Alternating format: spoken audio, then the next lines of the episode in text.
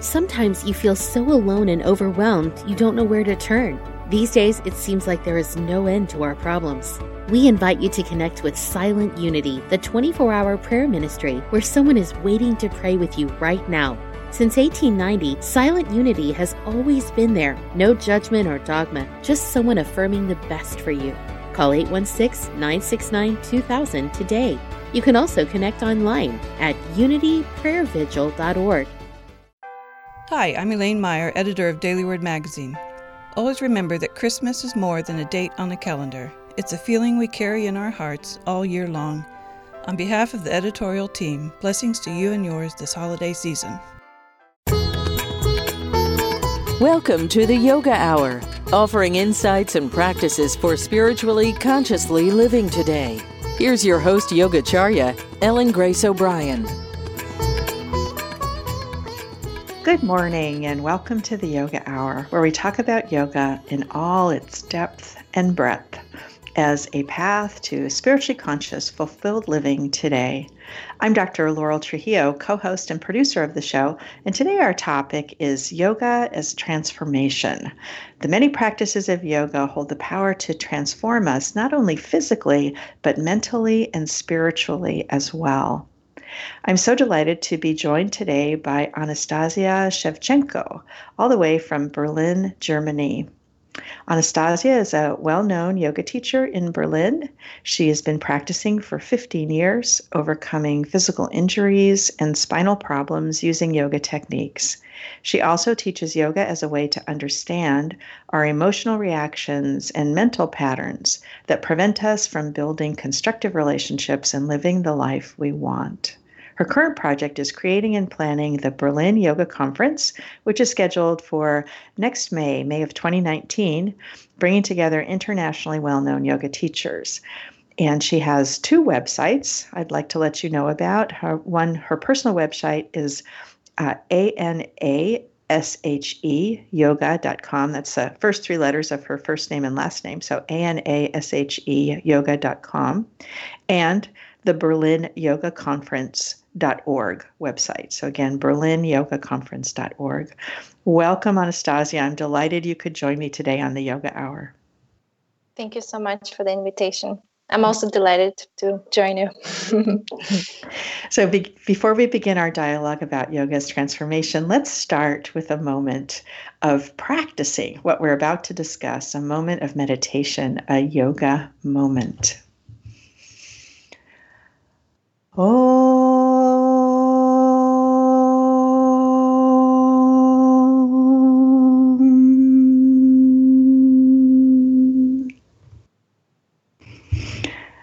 So let's begin right where we are, wherever we are, whether we're standing, walking, sitting, just being aware of our body in space, being aware of whatever supports our body, the ground beneath our feet, perhaps the chair that we're sitting on, and just allowing ourselves to be present here and now.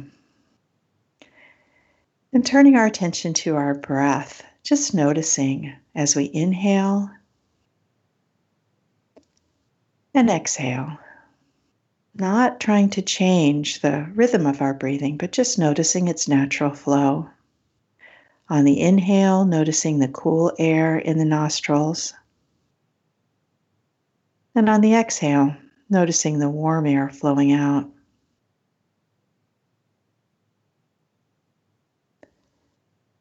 And as we're aware of our breathing, feeling that with every in breath we can dive within. And with every out breath, we can relax.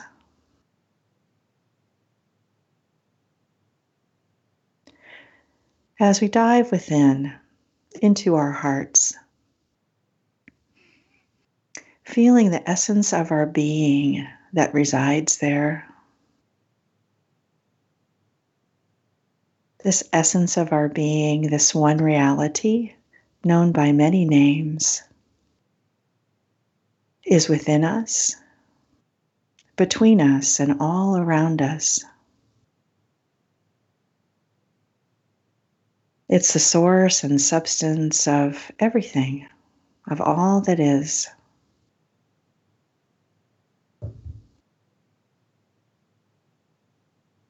Just by being present now and noticing, we can rest in this essence of our being. And as we rest there, we may notice thoughts or feelings as they arise. And we realize we can watch them, watch them as they arise, and watch them as they pass away resting in this essence of our being.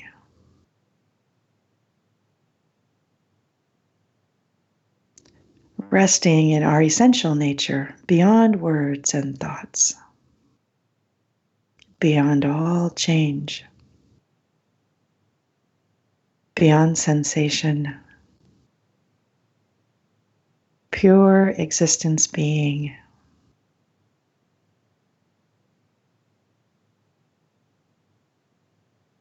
And as we rest there, we feel the peace that emanates from this essence of our being. And allow it to pervade the mental field, the emotional nature, and the physical body.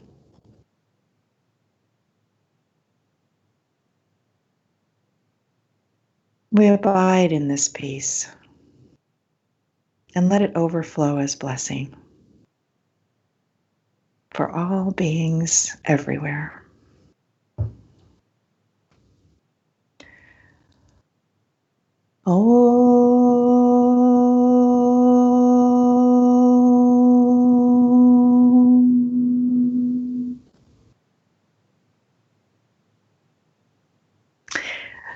So, once again, Anastasia, welcome to the Yoga Hour. As I said, I'm so delighted to have you on the show.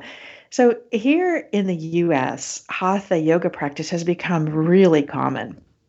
And yoga studios are really located across the country, even in some uh, smaller towns. As Hatha yoga has become more widespread and popular, people are starting to realize that the practice of yoga extends far beyond just the physical postures or asana. So I'm very curious about what's happening with yoga in in Germany. You have been teaching yoga for quite a few years. So let's start with how did you become interested in yoga? Hmm.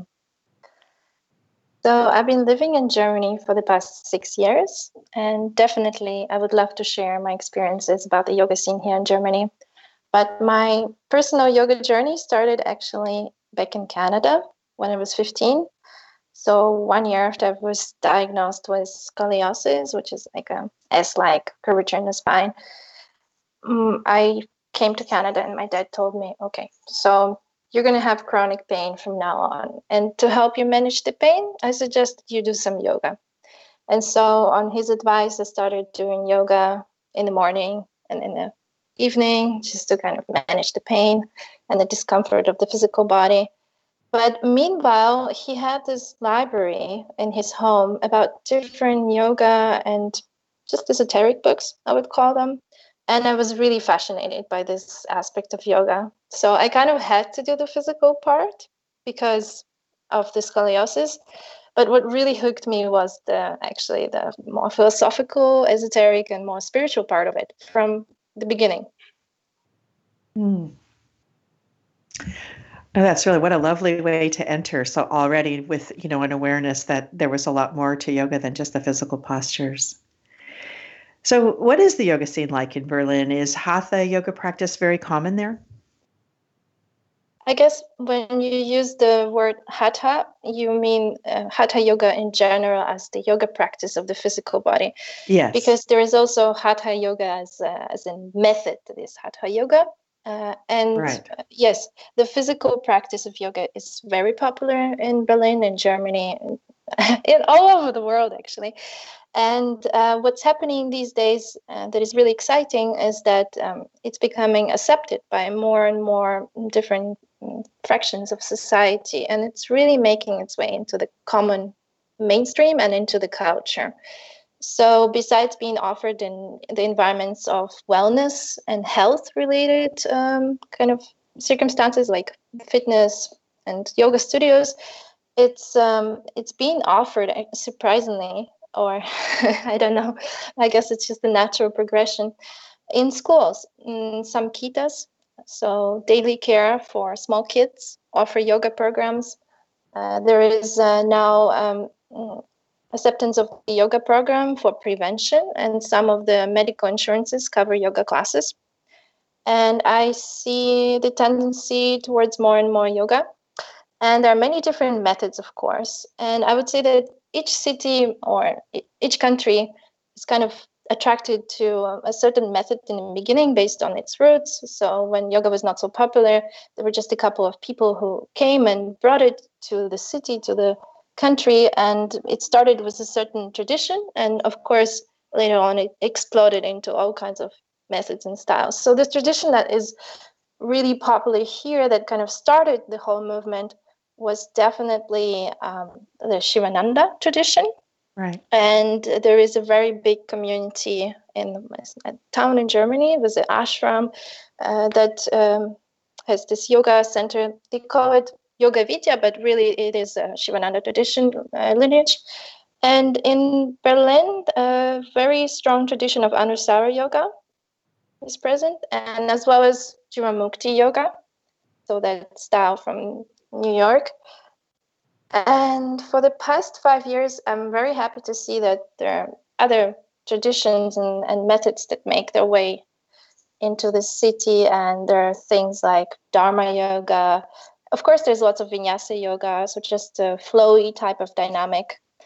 And Ashtanga is quite big here as well. So there is definitely an expansion of different styles. And I think every teacher starts to teach yoga differently based on their own circumstances, backgrounds, and understanding. And you see more and more fusions. So yoga with some other discipline coming from the moving arts or even something that is not directly related, like yoga and music. mm-hmm. Oh, it's great. Yeah, it like sounds that. sounds very lively.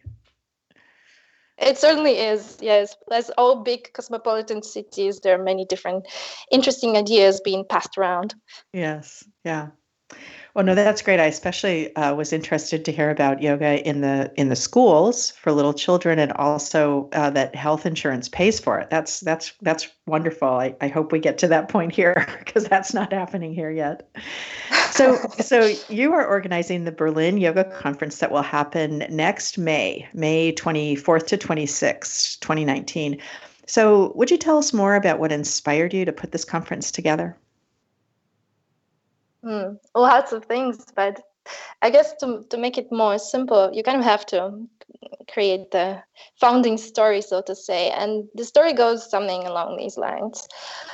I was um, about to turn 30 and I was pregnant with my second child, uh, my daughter. And I just felt like, okay, now that I have two kids, I really have to do something uh, I really have to find a way to to offer something to my community, and um, there is no more time to waste, so to say, because as as you can imagine, having two kids is a big um, responsibility and it takes a lot of uh, life energy and time. And and I really wanted to do something that is connected to my passion and to my work, which is yoga, and to find a good way to combine my family uh, with my work. Mm. So that was um, the, the, idea behind the Berlin Yoga Conference. I wanted to create this event uh, that happens annually, so hopefully uh, every year here in Berlin, and attracts people from all over the world. And uh, the setup for it is that I can work during the day, and during the night I can spend time with my family. That was the yeah. idea. yeah. Oh, that's great. And I, I wish you all the success. So, today we're talking about yoga as transformation, the power of yoga to physically, emotionally, and spiritually transform our lives. So, um, how has yoga been transformative in your own life? so it's it's this beautiful process that never stops mm-hmm. and i would say that it's definitely not linear it's more like a spiral you you feel like you you make a circle but you move slightly upwards in your understanding and it's it it's quite a exciting process. I'm I'm just so grateful for for this system for making its way to us here in the West in, in this time. And it's just so beneficial. And, and this is one of the major inspirations for me in my daily life to share it with others. So, based on my own experience, it's definitely a transformative practice on many levels. And usually we start from the most basic level, which is our body, the physical level.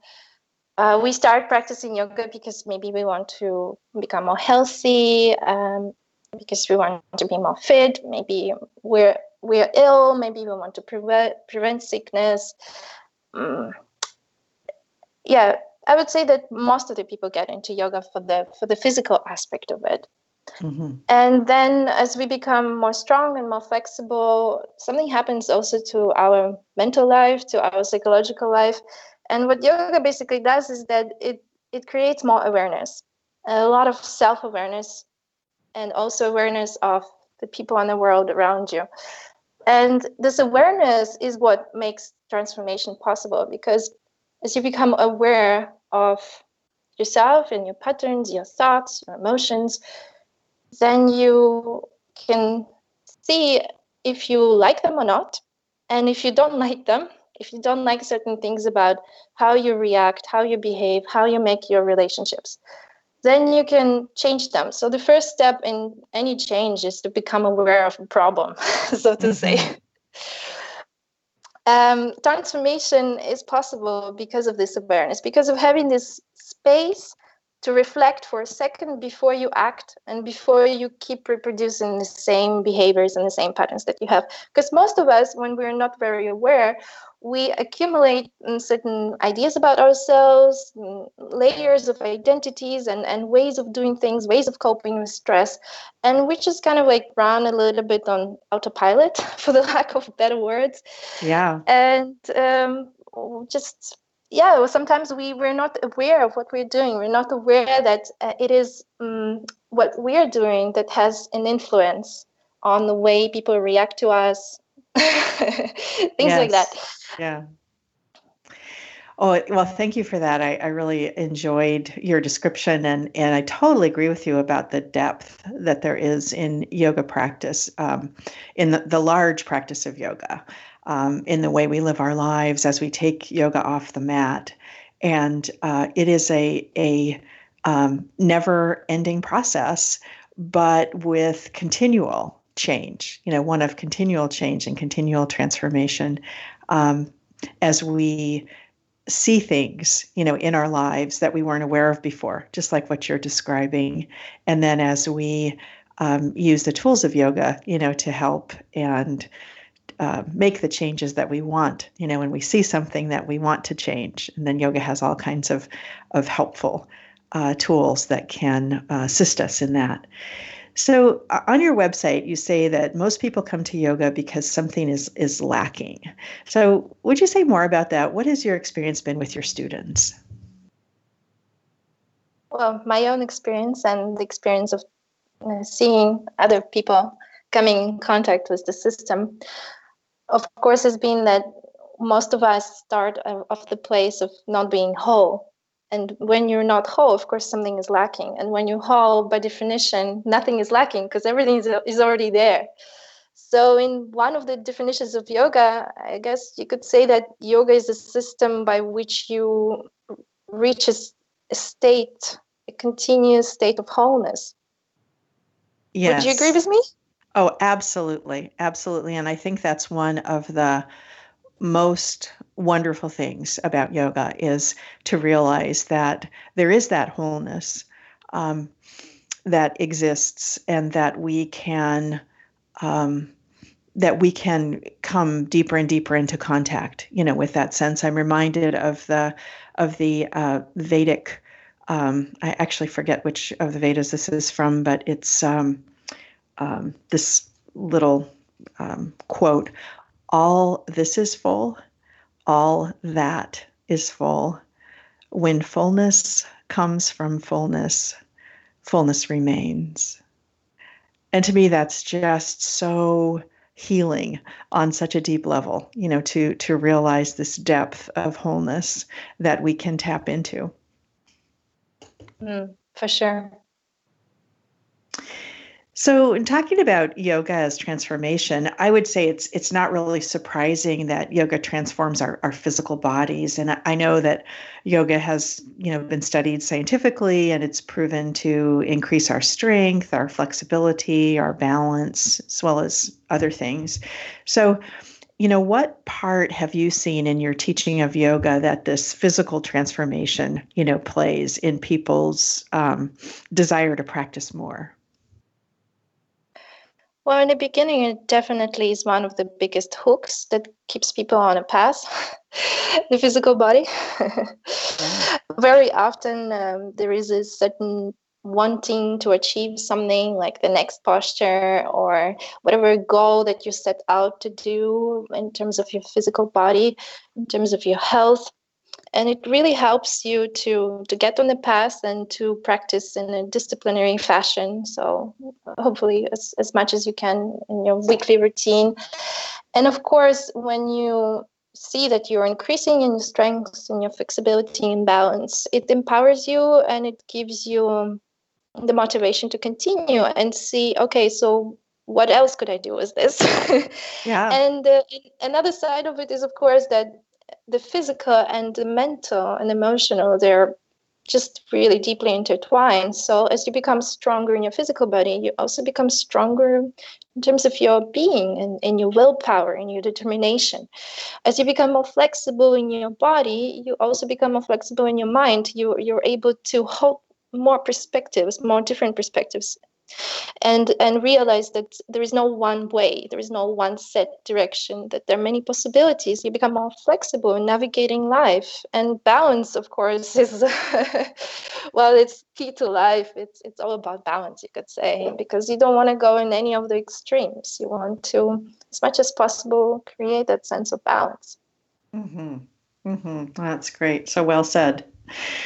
So um, one of the ways that yoga transforms the body and emotions is by is by modulating or decreasing our, our stress response. And i, I think um, my experience as a physician is of course you know stress is playing this pretty huge role in most people's lives you know that we live in a in a condition of more chronic stress where you know stress used to be um, you know when the stress response was developed it used to be a very intermittent thing where you'd be stressed out by you know like a um, you know, a, some, you know, stressful situation that you were in. Um, but then it would, you know, things would calm down and you might not be stressed out again for, you know, days or even, you know, weeks. Um, but now it's it's a daily, you know, it's something that happens to us every day. So, um, what types of yoga practices have you noticed that particularly help with receiving with relieving stress? I think the beauty of the yoga system is that it's so rich and so full, and there are so many practices and tools in the toolbox that you can always pick the one that you need at any given moment, and this can change. So it's it's really not possible to say which one that one practice that really helps the most, because I think life is a constant flow and we change all the time as well and sometimes we need uh, like a really challenging physical yoga practice to help us relieve stress and at other times we really need like a yin yoga really soothing practice or just a different type of practice that is not so physical but more of mental character so like a breathing exercise or meditation. So having said that um, sure there's certain practices that help to relieve stress more than others. It's just about finding um, what type of person you are more because really some people they to in order to relax they really need to work very very hard and then only then can they release mm-hmm. and other people uh, in order to relax they really need to do something soothing and soft mm-hmm. so as you practice yoga and become more aware of who you are and what you need you can usually find at practice. But generally speaking, uh, just practicing yoga is always helpful, uh, and um, meditation, of course. Hmm. Yeah. Well. Yeah, that's that's at the top of my list as well. Um, one of the things that I'm I'm always fascinated about is to talk with people and, and get them to be more aware of their breathing.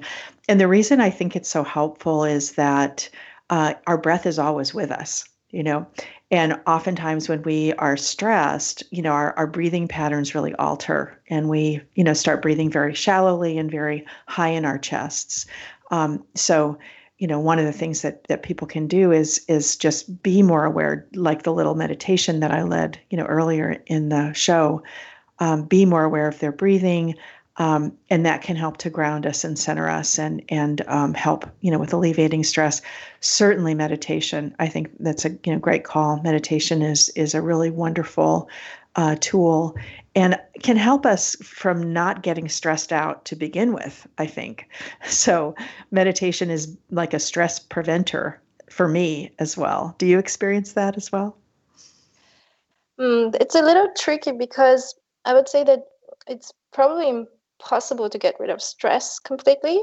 I think stress is a natural body response to just life. And uh, you can live in many different circumstances from like, you know, living in the palace to living in a war zone or in a refugee camp.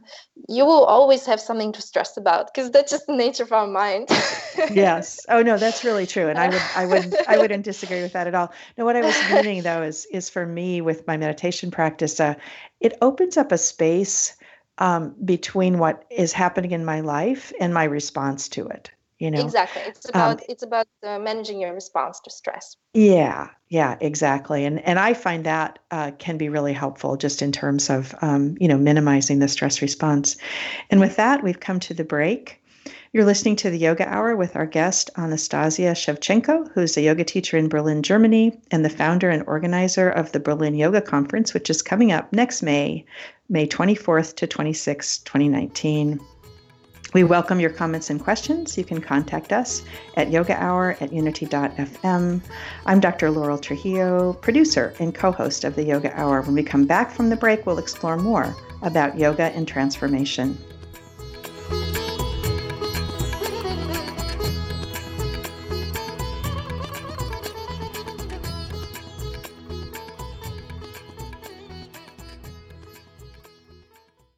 Greetings, friends. I'm Jim Blake, CEO of Unity World Headquarters. From all of us at Unity Village, we wish you a joyous and blessed holiday season. May this time of year for you be filled with magic, miracles, and unending peace. Namaste. Unity Online Radio is bringing the message of unity to thousands of spiritual seekers around the world. If you enjoy our programming, we invite you to support it by visiting unityonlineradio.org and clicking on Donate Now. Help us continue to provide inspiring content to everyone. Thank you for your support. Here's a Unity teachable moment with Reverend Ogun Holder speaking at Unity on the River in Amesbury, Massachusetts on living an abundant life. Examine your life whatever you may think is missing or lacking or you wish you had, realize that you are bearing false witness against your true self and speak words of abundance to it. Speak words of truth to it and to yourself and repeat them over and over again until you have brainwashed yourself into believing that you are divine the moment you begin to think and speak. Because if truly you are the embodiment of all that is, this is the only thing we got to get in through our thick skulls. Living the abundant life is not about what we have, living the abundant life is realizing that we have it all. To find a Unity church near you, visit unity.org. The holiday season is a perfect time to reflect on the holy birth and the joy and jubilation its spiritual message brings. The welcome news is that the Christ light shines brightly within and through each of us as life, love, and peace. At any time, we can experience a new and joyful awakening when we celebrate a Christmas of the heart. This is Elaine Meyer, editor of Daily Word magazine. On behalf of the editorial team, blessings and happy holidays from your friends in Daily Word. Did you know Unity has published a new book by Eric Butterworth? This wonderful writer and teacher, who is loved by so many people, left a recorded class called Practical Metaphysics that has now been turned into a book. It's vintage Butterworth. He explains how to live from a deeper state of consciousness and awaken to health, love, prosperity, and peace of mind. Practical Metaphysics. Find it online by going to unity.org and click Shop. Find the truth within yourself that heals, reveals, guides, and transforms. Tune in to Reverend Galen McDowell every Wednesday at 10 a.m. Central for Truth Transforms. Take a deep dive into the practical aspects of New Thought teaching, starting with forgiveness, spiritual healing, prosperity, and more. Reverend McDowell welcomes some amazing guests, and topics can range from reincarnation to the Bible to science. Big plans to join the show here on UnityOnlineRadio.org. Call now with your question or comment. 816 251 3555. That's 816 251 3555.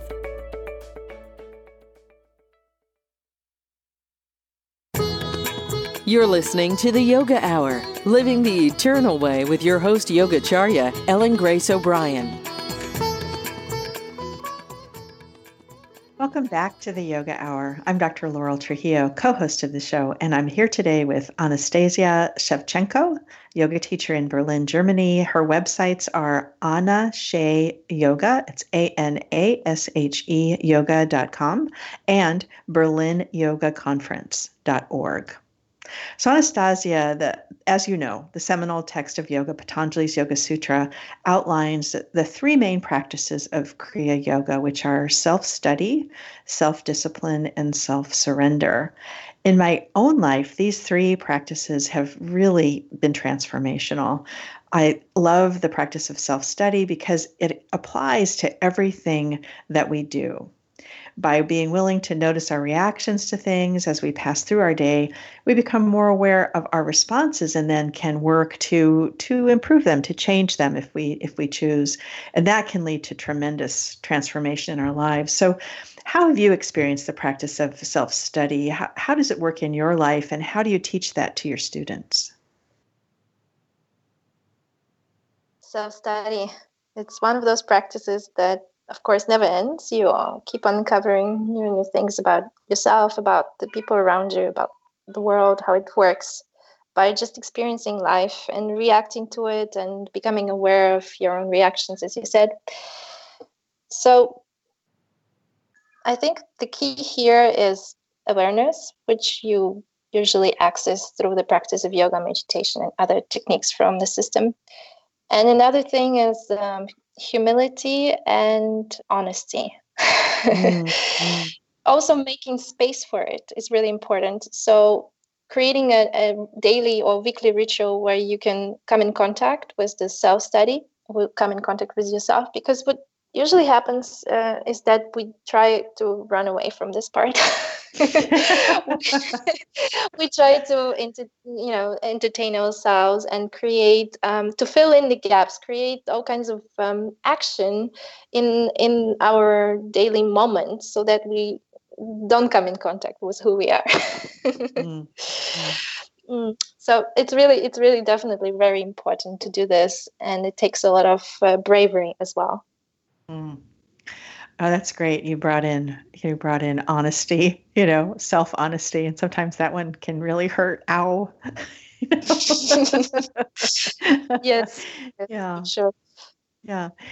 So what what we were talking about a bit on the break is is just the depth that this simple practice has of self-study because you can apply it to everything, everything in your life, you know, all of the, you know, what you choose to do, what you choose not to do, um, you know, what uh, you know, the things that you um, are exposed to, you know, what TV programs you watch, what books you read, uh, how you spend your time. I mean, it really, you know, is is endlessly um, applicable.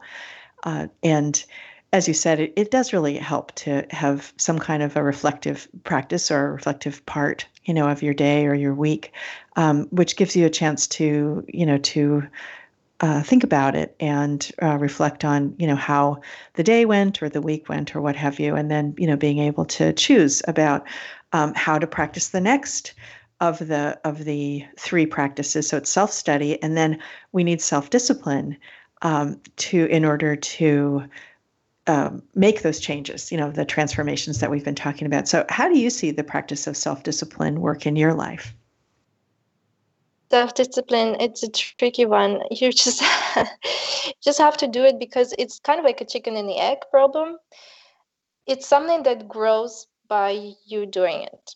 Mm-hmm. And you have to start somewhere by inducing some kind of discipline. the key here is to maybe start small and humble. You can always break a monumental task into smaller, more manageable tasks. And um, as you succeed in the smaller tasks and building your discipline that way, then you can take it always the next level. Yes, yes, clearly. Um, I think what's interesting about the word discipline is is um, is p- uh, people tend to have a negative reaction to it. You know, it's like, oh, do I want more discipline in my life? Um, but you can also look at it in a more positive way. And I know Yogacharya O'Brien always really teaches about. Um, it, it really is. Um, it's doing what we know we should do, you know, living for uh, the sake of our soul, living from that place um, that we can honor this oneness, which is the core of yoga, you know, that that we are all one, as I was talking about in the meditation. Um, you know, we are all one and, and really living from that place, um, seeing how it applies, and then then it can be light instead of heavy, right? It can be joyful uh, instead of restrictive, um, because it's giving an expression to uh, really who we are at at at our root I agree with you completely. So I, I usually try to think of self-discipline as a type of karma yoga just things that have to be done um, and you you you try to detach from the results of what mm-hmm. it is that you're doing and uh, just look at it as okay i'm i'm you know i live in a society i live in a community there are just certain things that need to be done that's right so is that something that you are these like self study and self discipline is that something that you bring into your classes at all? I do. I, I try to do it in a very subtle way. The type of teacher that i am um, i usually try to empower my students and I, I try to convey an idea that they should tap into their own strengths and their own inner teacher rather than rely on, on on someone to tell them what to do it really depends where the student is at once mm-hmm. i see that the student is ready then i introduce the basic concepts mm, mm-hmm. but of, of course i think the art of teaching yoga is guiding people in a gentle way so that they kind of like naturally find out mm-hmm. what it is mm-hmm. is supposed to learn and think that that happened because of their own insight. yeah. Yeah, no, absolutely. Absolutely. I mean, that's another that's another, you know, key I think of yoga practice is that it really does unfold from within. Really does. So the third, we talked about um, self-study, self-discipline, and then the third practice that Patanjali outlines is self-surrender. Um, so how does that work in your life and in uh, in your classes with students? Mm, it's a um, i think it's probably the most difficult one on the path. I would i would situate somewhere like closer to the acclimatic moment you could say. And no wonder that it's one of the later um, restraints or niyamas that mm-hmm. Patanjali exposes. Surrender is a type of trust. It's a type of trust in life. I think that as you practice things where you put your trust into yourself and other people, you naturally develop it. Mm-hmm. Yeah it's definitely a, movement from like being very afraid uh, of the world and trying to control everything every single aspect of your life and then just trusting the natural unfolding process of, of your life and surrendering into it and kind of just enjoying the ride. mm, yeah. But I think you, you mentioned something earlier too that I think is really key, you know, which is in a way it's that detachment from the end result, right? So you know, surrender doesn't mean that we don't do anything. It doesn't mean that we, you know, sit there like a bump on a log. Uh, to me, what it means is um, is really um, putting our utmost effort into things, but understanding that um, we may not control in fact, we don't control everything. Um, and we need to accept that the end result um, it may be different, you know, from what we had imagined, you know, in our heads, and we need to uh, cultivate that ability to uh, fully engage, but um, let go of outcomes, you know, release the outcomes. Yes, definitely. Um, for about six years, I danced uh, Argentinian tango, which is a really beautiful sensual dance from Buenos Aires and um, it takes two to tango you know that saying? Yeah. You you need basically two people and usually one is traditionally more of a leader and the other one is traditionally more of a follower. But even when you are following you are giving certain cues for the leader and a, a good leader would learn how to follow as well. Mm. so I, I, guess that's a nice analogy for that process of surrendering. Mm. yeah that's very that's very good so we've already touched a little bit on meditation, but let's turn our attention back there. So to me, meditation is an essential practice for transformation. And uh, of all of the yoga practice that I do in my own life, I think actually meditation is the most transformational. Um, I mentioned that there's a space for me that opens up when I have an active meditation practice. I don't get caught as easily or as fully in a reaction, kind of an automatic reaction to something that's happening in my life. I have a little bit more space to be able to choose how it is that I want to respond. Um, so, the kind of meditation that Yogacharya O'Brien teaches and that I think is promoted by yoga is super conscious meditation, going beyond all thought. And that these little glimpses that we get of that in our meditation practice um, again are what can be truly transformational. So what has your experience been with incorporating meditation into your life and into your classes? I think um, when you start doing yoga you don't naturally start with meditation. It's very rare. So usually you start um, with the postures with some kind of exercises through the body and over time you have this natural longing developing for meditation. And of course meditation is something that you can do you know sitting down with your eyes closed or even with your eyes open or you can try to do it in any activity in your life.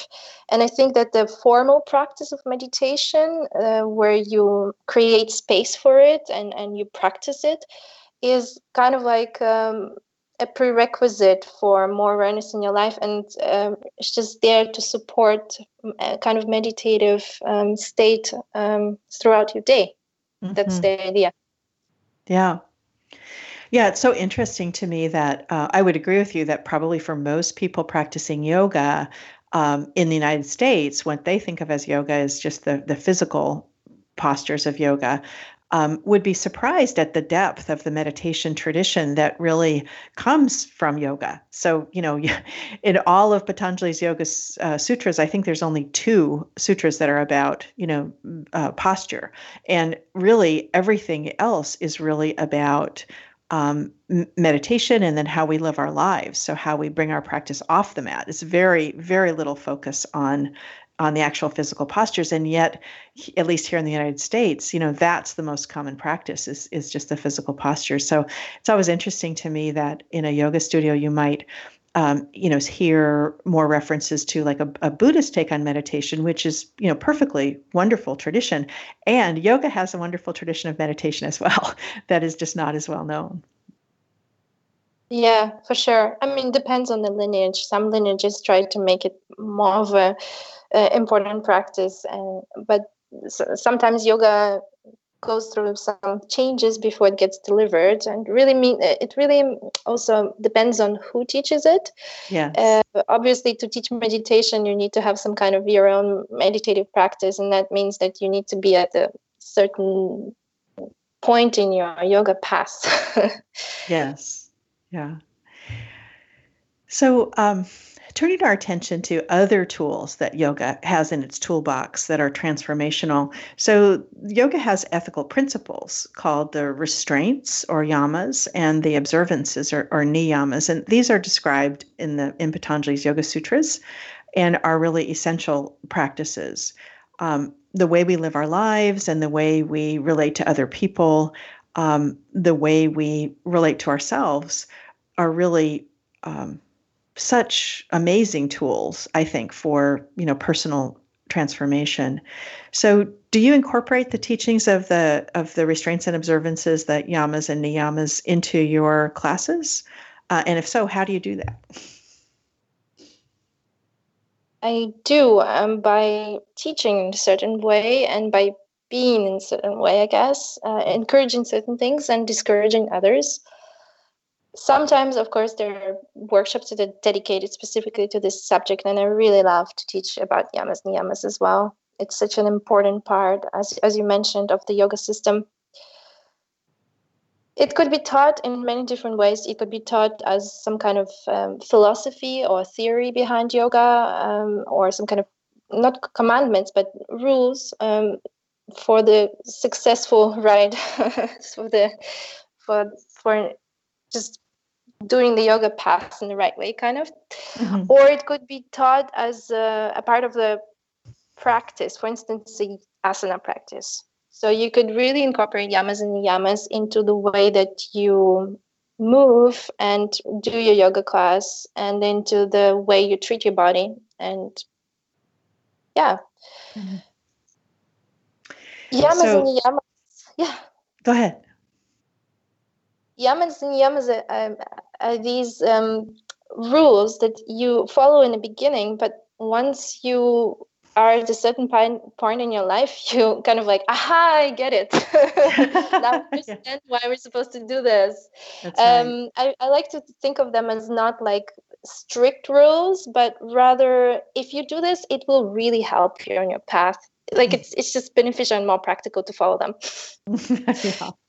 So, getting more specific, um, talking about the restraints or the yamas and listing them. So, there's five. Um, harmlessness, which is probably the most um, well known. Um, that that's the the principle that Gandhi really promoted the um, the nonviolence, um, but harmlessness or or kindness. So these are other ways of saying it. Truthfulness, um, non-stealing, right use of our vital force, and then the non-attachment that we were just talking about. So focus on these five principles is again important in how we build constructive relationships with others uh, and really allows us to bring our practice of yoga off the mat and into the world. And, they enable us to live from the essential principle of yoga that we are all one. So, obviously, we've only got a few minutes left. Uh, well, actually, maybe six or seven minutes, but um, we won't be able to discuss all the practices today. So, let's start with just one. Which of the restraints would you say most stands out for you in your own practice and with your students? So at the moment, I would definitely relate the most to non-attachment, and I think that it always changes. Of course, it depends on the theme in your life, on, on the point in your life, what what you need to kind of work through mm-hmm. on your spiritual path. And as I'm doing a lot of karma yoga these days, working on the Berlin Yoga Conference, teaching others, I try to practice this specific uh, yama as much as possible. So sometimes when you do something the type of work that you offer to the world um, you you feel passionate about it and sometimes you feel sensitive if it's misunderstood or not as appreciated as, mm-hmm. yeah. as you think it should be so um, practicing detachment is very important in those cases Oh yeah, no, I can I can totally see that, and then it can turn into a, a negative loop. You know, so you set you share it with someone, and then you get um, you get that kind of feedback, negative feedback, and then you're more hesitant to share about it in the future, which you need to keep doing because the Berlin Yoga Conference is just coming up, right? So, um, you know, not being attached to, you know, to um, the feedback that you get, you know, when it comes back. I mean, listening to it, I think that's always a really valuable, you know, thing to do, but not letting it prevent you, you know, from from going out and and um, and talking about it again, right? For sure. Yeah. So um, then, you know, turning to talk just briefly about the um, the observances or niyamas, which three of them we've talked about already. So the self discipline, self study, and self surrender are uh, one of are, are three of the five. And the other two are the practices of contentment and purity. So, how do you experience? Let's talk about contentment. Um, how do you experience contentment in relationship to your practice in your life? Contentment is probably a sister of gratitude. Mm-hmm, mm-hmm, yeah being content with what you already are and what you have accomplished in life that wouldn't stop you of course from from trying to do things better and um, creating more positive action but it's very important to stop for a moment and to be grateful for the good things that are already there so that you keep uh, on going and uh, feel the inspiration and motivation to continue the good work mm-hmm. Mm-hmm. Yes, absolutely. I think it is related to gratitude. I, I think you're absolutely right. I also see um, a, an interesting relationship with um, complaint, negative relationship with complaint, which we're all so good at as human beings. It's easy to complain about things, right? But to realize that um, usually that's not very helpful, you know, and uh, it doesn't mean we can't see it. Um, and it certainly doesn't mean we can't work to improve, you know, things. Just you know, practicing contentment doesn't mean either of those things. But um, I think it's really a, a, an interesting place to look, you know, in our lives about about um, um, you know, if we're complaining about something, like what's that serving? what, what's that? What what uh, what's getting better? You know, out of that complaint. Well, sometimes it's it could be helpful to just voice some negative. Um, things the thing is we're programmed to notice negative things more than neutral or positive things. And i guess uh, contentment could also be related to uh, the practice of acceptance. Um, mm-hmm. and sometimes um, accepting that you're complaining. But but then doing something about it and not yeah. just talking about it yeah, no, ex- exactly. Because I think that a lot of times, I mean, there, I think there's totally a wonderful place for trying to improve things, you know, by letting people know like what's wrong with the way things are, cur- are currently. But there is also a, a part of our complaining that doesn't really have that function. You know, we're just sort of complaining about things. We're not really trying to improve them. we're just unloading, you know. Not to do the the hard work, which is yeah. change things. Yeah. yeah. And with that, um, this is our last couple of minutes of the show. So um, there's we've talked a lot about how the practices of yoga are transformational. As we close, what what words of encouragement or inspiration would you like to leave with our listeners? I would like to say that we all know the truth that we are actually in a constant contact with our higher self and, and with the spirit. It's just sometimes there is a lot of noise and we don't uh, have a, such an awareness of it.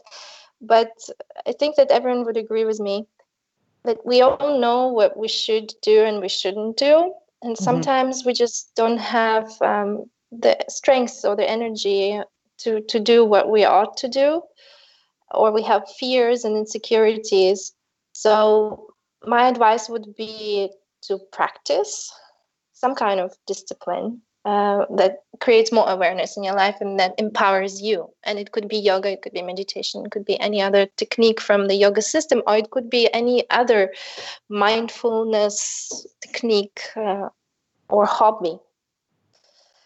So do that and just keep going and do your best that's as much as I wanted to share, really.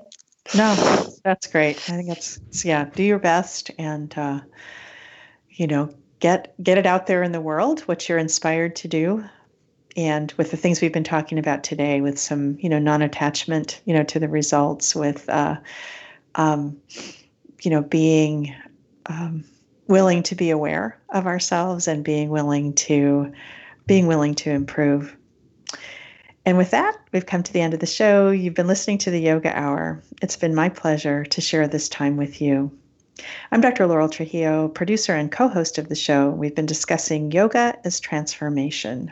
Our guest today has been Anastasia Shevchenko, a yoga teacher from Berlin, Germany, whose current project is creating and planning the Berlin Yoga Conference, which will happen May 24th to 26th, 2019. You can find out more about Anastasia at her website, anasheyoga.com. It's A N A S H E yoga.com. And you can find out more about the Berlin Yoga Conference at that website, berlinyogaconference.org. So thank you, Anastasia, for, for this wonderful conversation. I've really enjoyed getting to know you a bit. Thank you so much. I, I really enjoyed. Um, and yeah, again, just really grateful for this opportunity to share my story and the insights. Yeah. And best of luck with your work in Germany and with the upcoming conference. So, during the next couple of weeks, the Yoga Hour will be on break. So, please check out some prior episodes from our archive at unity.fm slash forward slash the yoga hour. Again, unity.fm slash the yoga hour.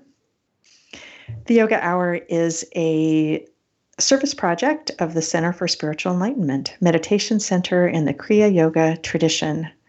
CSE welcomes people from all backgrounds who are seeking self and God realization, a path to spiritually conscious, fulfilled living in today's world. CSE World Headquarters is located in San Jose, California, where worship services, meditation instruction, and Kriya Yoga teachings and initiation are regularly offered. Teachings are offered globally through online programs, outreach, and publications. Remember to subscribe to the Yoga Hour podcast at iTunes or Stitcher. And if you've enjoyed the program, maybe share it with a friend. Thank you to the Yoga Hour team Regular host, founder, and director of the Yoga Hour, Yogacharya O'Brien, assistant producers Ann Hayes and Sean Smith, and Jeff Comfort and Louis Pagan in the sound booth at unity.fm. I look forward to being with you again. Until then, remember, you carry your own healing and wholeness within you. Share your peace and joy with all you meet.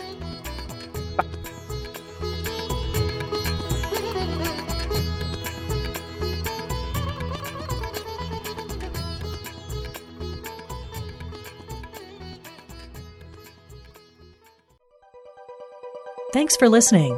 This is Unity Online Radio, the voice of an awakening world.